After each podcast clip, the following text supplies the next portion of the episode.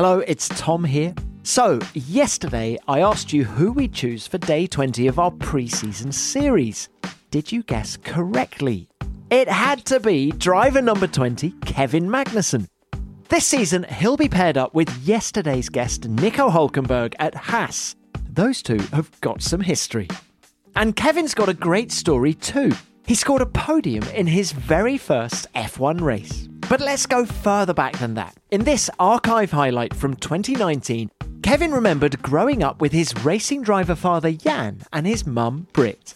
Mum is not a, a, racing fan at all, or at least she wasn't. She met my dad at a very young age. They were like 15 or something, 14. And um, my mum and dad were 17 and 18 when, when I was born, so really young.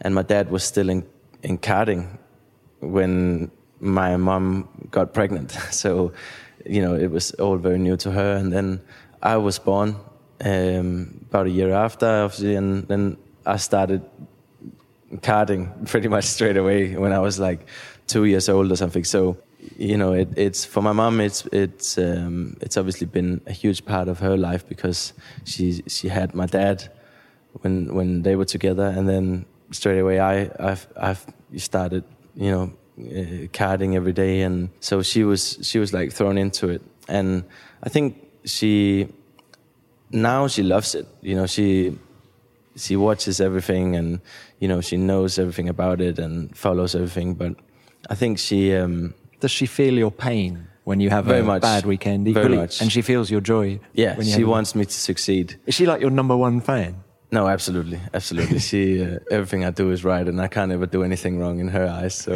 you know if i ever want some uh, you know some some positive view and and uh, race weekend i just call her. But you know that's how moms should be, and, I think she's been great in uh, just supporting me and letting me do, you know, letting me pursue my dream and um, not kind of. In a way, she took a risk, I guess, with with me because she she's never pushed me um, in any other direction.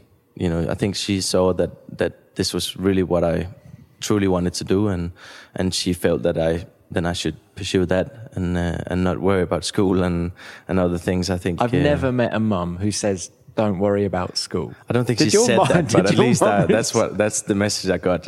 you know, I, I don't think she said don't worry about school. She didn't definitely, but she um, she didn't kind of worry too much that I didn't go to school because you know I was away a lot of the time and karting. I missed a lot of school and didn't always do my homework because I went from directly from school to the go kart track and came back you know in the evening and went straight to bed. So a lot of times I, I didn't do my homework and I missed school and she never really you know did anything about that. She didn't try to stop it, and she she supported me to to uh, pursue she my. She sounds dream. amazingly cool. How much did you see your dad at this point, or was he always away racing?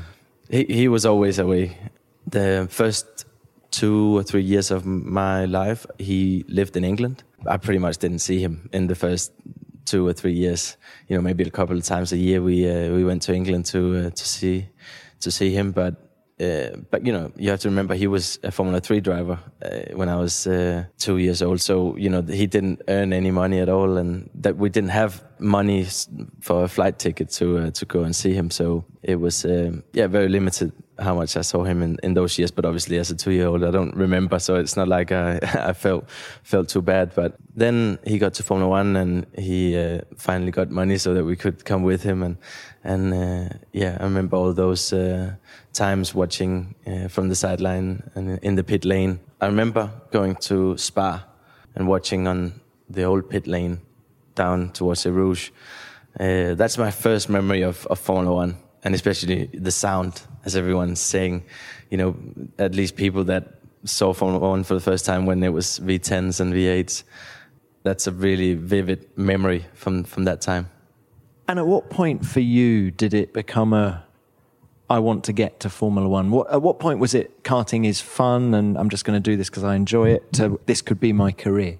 I don't know. It just always always been completely natural for me to, you know, I've always known that this was what I was gonna do, and in a really naive way and childish way, I guess, because I've never doubted it as a kid. you know, I, I only started kind of realizing how difficult and unrealistic it was when I grew up and reached the, you know, adulthood. You know, because all my childhood and all my teenage years, I, I just completely knew that was that it was going to happen, and I never. I also think it was because no one, no one around me kind of questioned it, and nobody around me said that it would be hard to do or i think a lot of parents would tell their kids that uh, it, it's impossible you know if they come and say that they want to be formula 1 drivers. But i guess my family saw that my dad could do it and if this guy can do it then uh, you know everyone can do it. Maybe that's what they thought the Magnussens are an amazing racing family. Kevin's now a dad himself, and when he came on the show for the second time, he talked about how fatherhood has changed him, plus his incredible F1 comeback. Have a listen if you have the time this weekend. There's a link to it in the episode description. Enjoy your Saturday, and I'll talk to you tomorrow for day 21.